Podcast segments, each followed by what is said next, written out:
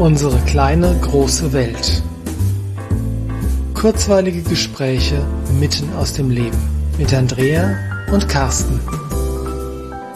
Hallo Andrea. Hallo Carsten. Sag mal, wie viele Jahre ist der Zweite Weltkrieg jetzt her? Ich glaube 76, oder? Ich glaube schon. Das ist eine verdammt lange Zeit. Das ist länger, als meine Eltern alt sind und viel länger, als ich alt bin. Hm. Und trotzdem scheint es aber so, dass der irgendwie immer noch eine große Rolle spielt, besonders hier für uns in Deutschland. Weiß ich weiß nicht, ob besonders hier für uns in Deutschland, aber auf jeden Fall hier in Deutschland. Ja, und ich glaube schon auch besonders hier in Deutschland. Hm. Das heißt, ich habe ich hab das Gefühl, dass da ganz viele Wunden immer noch offen sind. Ja, in ganz vielen Familien. Ich habe den Eindruck, dass das Ganze faktisch relativ gut aufgearbeitet ist in Deutschland, aber dass es emotional in vielen Familien noch ganz viel gibt, was offen ist. Ja, das ist wahr. Die emotionale Ebene ist da ganz, ganz, ganz stark noch betroffen. Und eigentlich so Leute jetzt wie du und ich, wir haben ja noch nicht mehr Ansatz, ansatzweise den Krieg oder die Nachkriegszeit erlebt und trotzdem ist es so, dass auch ich das Gefühl habe, dass das noch so wie ein, wie ein Dämon über uns hängt. Ja, über allem und sogar auch noch über meinen Kindern, über deinen vielleicht auch, aber bei meinen bin ich mir sehr klar, dass es da auch immer noch Auswirkungen gibt. Hm. Wie sehen die Auswirkungen aus? Ja, da sind wir aber jetzt schon im familiensystemischen Kontext. Das sind einfach Verstrickungen mit, mit Ahnen, die im Krieg waren und, und einem Interesse für diese Zeit, die für so ein junges Alter sehr ungewöhnlich ist. Also ich weiß, dass meine Kinder oder einer davon sich im Alter von fünf und sechs schon immer mit dieser Zeit beschäftigt hat und solche Sachen wie als Hitler das rosa Kaninchenstahl gelesen hat und mhm. sich mit solchen Sachen beschäftigt hat und davon auch emotional sehr, sehr tief betroffen war. Der, die systemische Ebene ist ja die eine, aber es gibt ja noch eine ganz ähm, praktische Ebene, mhm. ähm, die in Richtung Kriegsenkel führt. Da gibt's Bücher drüber inzwischen. Da habe ich auch eins gelesen, was mich tief berührt hat. Und die Aussage ist so in etwa die folgende. Also die Generation, die selbst im Krieg war, war aus offensichtlichen Gründen emotional schwerst traumatisiert. Das waren deine Großeltern und meine Großeltern, ne? Genau. Und die, diese traumatisierten Menschen haben dann Kinder bekommen. Mhm die von den traumatisierten Menschen großgezogen wurden und dadurch auch wieder ihre ganz eigenen Traumata mitbekommen haben. Ja. Und das ist zwar, ich denke, das ist schon auch eine andere Ebene, als wenn du direkt im Krieg warst und trotzdem ist es sicher nicht sehr leicht. Das stimmt, ja. Und dann die Enkelgeneration, sprich du und ich, sind dann von den wiederum traumatisierten Eltern großgezogen worden. Das heißt, es wird sicherlich immer weniger Trauma, weil jede Generation hoffentlich das tut, was sie kann, um mit den eigenen Traumen umzugehen, aber es ist, wird schon von Generation zu Generation trotzdem weitergegeben, obwohl es schon so lange her ist. Ja, und vielleicht wird da gar nicht so viel weitergegeben, sondern es wird was Bestimmtes nicht weitergegeben, nämlich emotionale Bindung und emotionale Nähe und Geborgenheit. Das, ja, natürlich, das ist äh, eine andere Art und Weise, das auszudrücken. Mhm. Genau, ich sprach mehr von den Traumen, die ja, weitergegeben ja. werden, aber natürlich, dieser emotionalen, die Fähigkeit zur emotionalen Nähe und Offenheit, die ist schwer, glaube ich, wenn man traumatisiert ist. Ja, ich glaube, die ist sogar in vielen Fällen gar nicht möglich, weil es ja ein Überlebenskonzept ist, wenn du Schlimmes erlebt hast und junge Menschen, die im Krieg gekämpft haben oder die auch einfach davon nur betroffen waren, und ich streiche das einfach, die davon betroffen waren, hatten vielleicht als einzige Chance, Emotionen nicht mehr zu spüren, um überhaupt überleben zu können. Absolut. Ähm, wenn du davon ausgehst, dass egal wer den Krieg am eigenen Leib erlebt hat, ob als Soldat oder als jemand, der vertrieben worden ist oder der Opfer von Soldaten geworden ist, ähm, der, das sind natürlich Emotionen, also das sind Traumen, die musst du irgendwie erst, zumindest erstmal wegspeichern, dass sie nicht mehr, ich sag mal, online sind, ja. ähm, damit du das überleben kannst. Und im ja. Idealfall kommst du dann natürlich dahin, dass du es irgendwann aufarbeiten kannst. Aber das war natürlich nach dem Zweiten Weltkrieg auch erstmal aus rein physischen physischen Gründen nicht möglich, weil da ging es ja erstmal darum, genug zu futtern zu haben, dann das Haus wieder aufzubauen und, und, und, und. Ja, und das ist was, was man heute kennt, wenn Soldaten im Auslandseinsatz waren und haben da Traumatisches erlebt, dann haben die oft auch so ein posttraumatisches Stresssyndrom und ja. das wird auch behandelt und man weiß auch, dass das viele Soldaten betrifft. Und wenn du dir jetzt vorstellst, wie viele Menschen in Deutschland aktiv in den Krieg eingebunden waren oder dadurch andere Dinge traumatisiert waren, hättest du im Prinzip für jeden Therapeuten zur Verfügung stellen müssen, damit er sein Leben aufarbeiten kann. Hm. Und das ist definitiv nicht passiert. Das ist definitiv nicht passiert. Das wäre auch, glaube ich, eine unmögliche Aufgabe gewesen. Und so ist es jetzt an den nachfolgenden Generationen, da die Wunden zu heilen. Ja.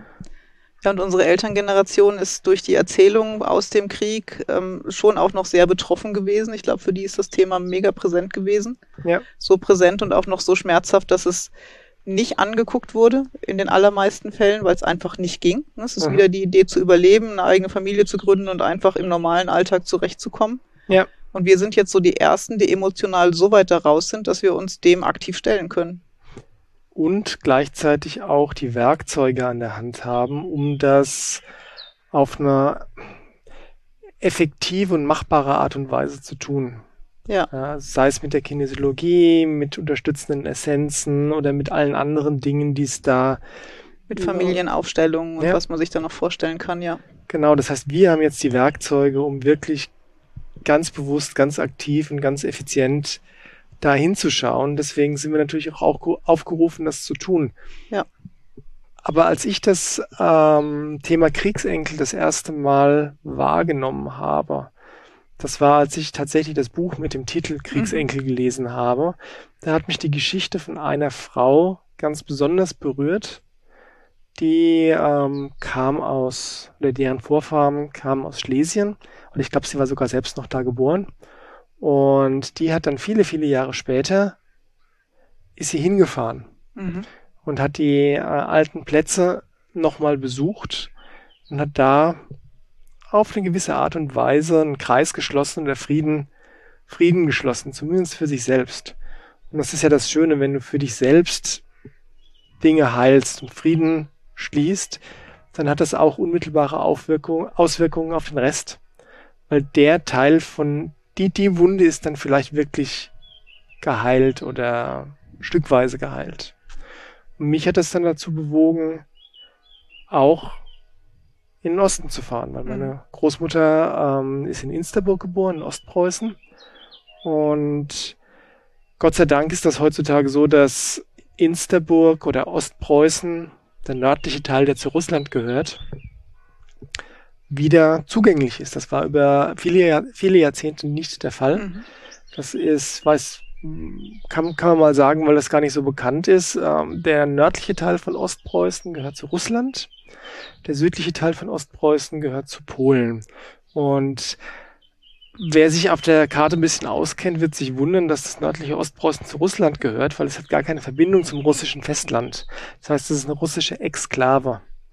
Und als das militärisches Sperrgebiet war, da ging es den Leuten, die da in Ostpreußen gelebt haben, also ist die äh, Oblast Kaliningrad, Königsberg, äh, das war ganz schön schwer, weil das ist ab, abgeschnitten von allem, wirtschaftlich extrem schwer. Ähm, das ist so, als ob da die Zeit stehen geblieben mhm. ist. Mhm. Und ich glaube, in den 90er Jahren haben die da wieder aufgemacht.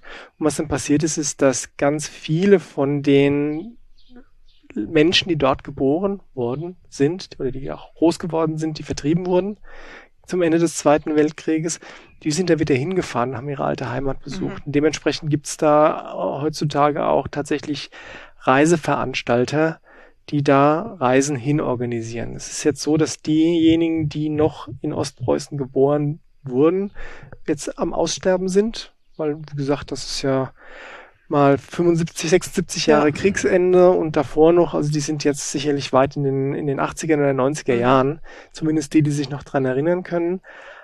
Ähm, dementsprechend stirbt da schon auch was aus jetzt gerade. Ja. Andererseits ist es aber auch nicht nur für die Menschen, die da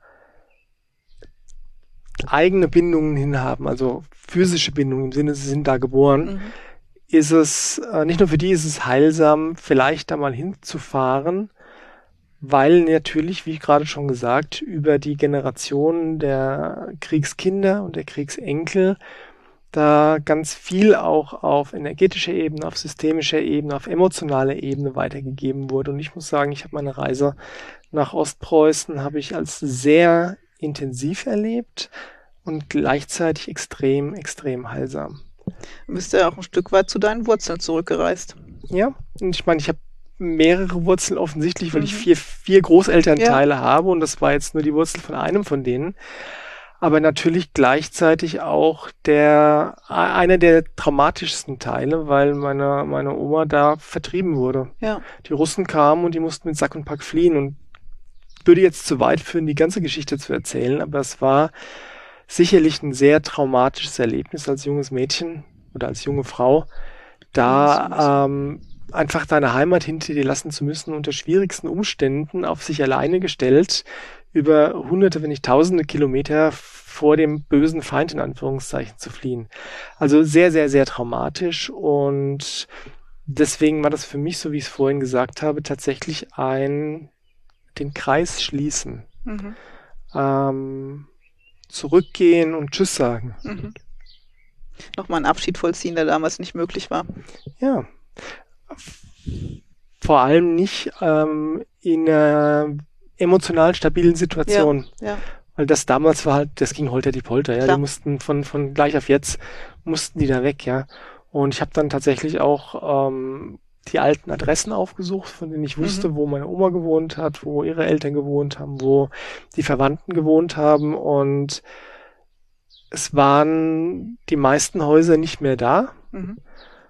Trotzdem standen noch ganz viele alte Häuser, teilweise in Ruinenform. Ich war da vor fünf Jahren, glaube ich, oder so, also Größenordnung 2016.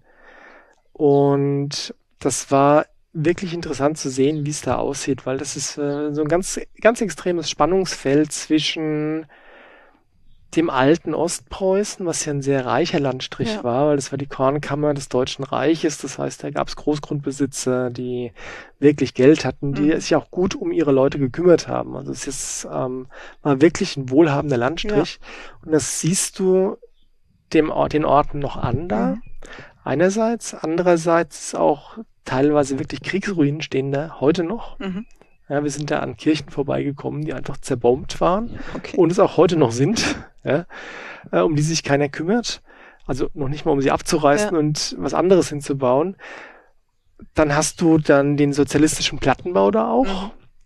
Und dann hast du auch wieder Aspekte, wo gerade die alten Ostpreußen, seitdem sie da wieder hinkommen, ganz viele Projekte gemacht haben, um ihre Heimat wieder aufzubauen. aufzubauen. Okay. Also es ist extrem ähm, ein extremes Spannungsfeld. Du hast da teilweise Straßen mit Kopfsteinpflaster aus der Kaiserzeit, mhm. ja, über die wir dann mit dem Reisebus ge, äh, getuckert sind. Aber die emotionalen Aspekte, und das war wirklich der Grund, warum ich, äh, warum ich gesagt habe, ich muss diese Reise machen, die waren echt unglaublich tiefgehend. Und das hat, äh, das hat mich wirklich verändert. Und es hat in mir auch ganz viel geheilt, muss ich sagen. Das glaube ich dir. Und ich weiß, dass du in der Zeit einen Blog geschrieben hast, den ich verfolgt habe jeden Tag. Und das war sehr intensiv, ja. Mhm.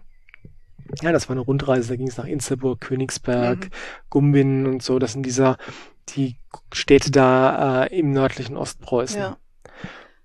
Und das, eigentlich möchte ich jetzt wirklich die Menschen auffordern, die da jetzt in Resonanz gehen mit, da mal hinzuschauen, ob das vielleicht auch eine Option ist für, für euch da mal hinzufahren wenn, ja. wenn sie es richtig anfühlt. Ja, und damit in Kontakt zu kommen, weil das weiß ich aus der Arbeit auch, aus der kinesiologischen, dass es viele Menschen noch in unserer Generation gibt, die sich hier in Deutschland, obwohl sie hier geboren sind, ihre Eltern zum Teil hier geboren sind, nicht wirklich willkommen und zu Hause fühlen.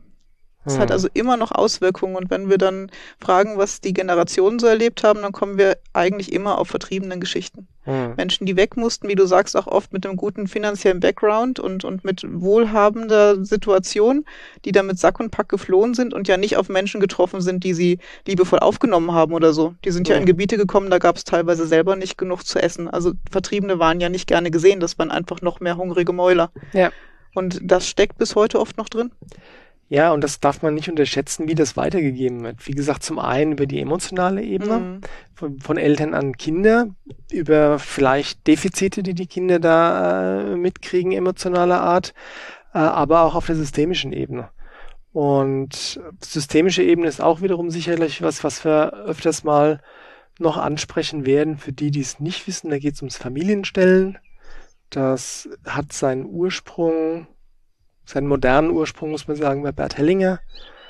Ähm, und hat sich inzwischen zu einem sehr universellen Werkzeug entwickelt, um Dynamiken in Familien mh, hm, zu verstehen mhm und positiv zu beeinflussen. Ja, um da positiv Ordnung schaffen zu können. Und es geht da sehr um innere Dynamiken, wie ich die Welt wahrnehme, wie ich die Welt sehe. Und da bringt man ganz gut Ordnung rein damit. Dann vielleicht ist das jetzt der richtige Moment, da nochmal einen kleinen Abstecher reinzumachen. Du hast auch eine Ausbildung im äh, systemischen Familienstellen gemacht, oder? Ja, die habe ich gemacht, genau, weil mich das so interessiert hat, weil ich da für mich selber so so viele Fortschritte gemacht habe und mir so viel klar geworden ist durch das Familienstellen, dass ich es einfach auch machen wollte. Wollen wir das mal ganz kurz schon anreißen, wie das so funktioniert? Ja, manche Menschen sind der Meinung, man müsste die ganze Familie anschleppen und dann stellt man da jeden aus der Familie hin. So funktioniert es nicht. Und ich finde es auch ganz schwer zu beschreiben, weil mir ist es erst klar geworden, wie es funktioniert, als ich es erlebt habe. Und ich glaube, so geht es den meisten Menschen. Mhm. Aber die Idee ist, dass einer mit einem Anliegen kommt, man kann das mit anderen Menschen zusammen machen. Das heißt, man geht dann in eine Gruppe, die bereit ist, an dem Tag aufzustellen. Mhm. Und natürlich verbinde ich das super gerne mit Kinesiologie, genauso wie unsere Kinesiologin das auch macht. Das heißt, wir testen dann, was ist denn das Anliegen und das Ziel dieser Aufstellung, in welche Richtung arbeiten wir denn und wen brauchen wir dafür. Und dann gibt es diese Stellvertreterrollen. Das heißt, ich würde testen, wen müssen wir aufstellen aus dem Familiensystem zum Beispiel. Mhm. Und dann schlüpft jemand anders, den ich vielleicht als Klient gar nicht kenne, in die Rolle meines Großvaters oder die Rolle meiner Mutter. Und das Spannende ist, dass diese Menschen, die stellvertretend dastehen, sich oft genauso verhalten, die gleichen Wörter benutzen und, und sehr an die Personen erinnern, für die sie gerade stehen. Obwohl sie die Person gar nicht kennen. Obwohl sie die Person wirklich gar nicht kennen. Und das ist eine große Faszination, die man aber erst richtig spürt, wenn man es erlebt. Aber das ist ja jetzt natürlich, dann wird der eine oder andere sagen, das ist ja sehr spooky. Wie soll das denn funktionieren?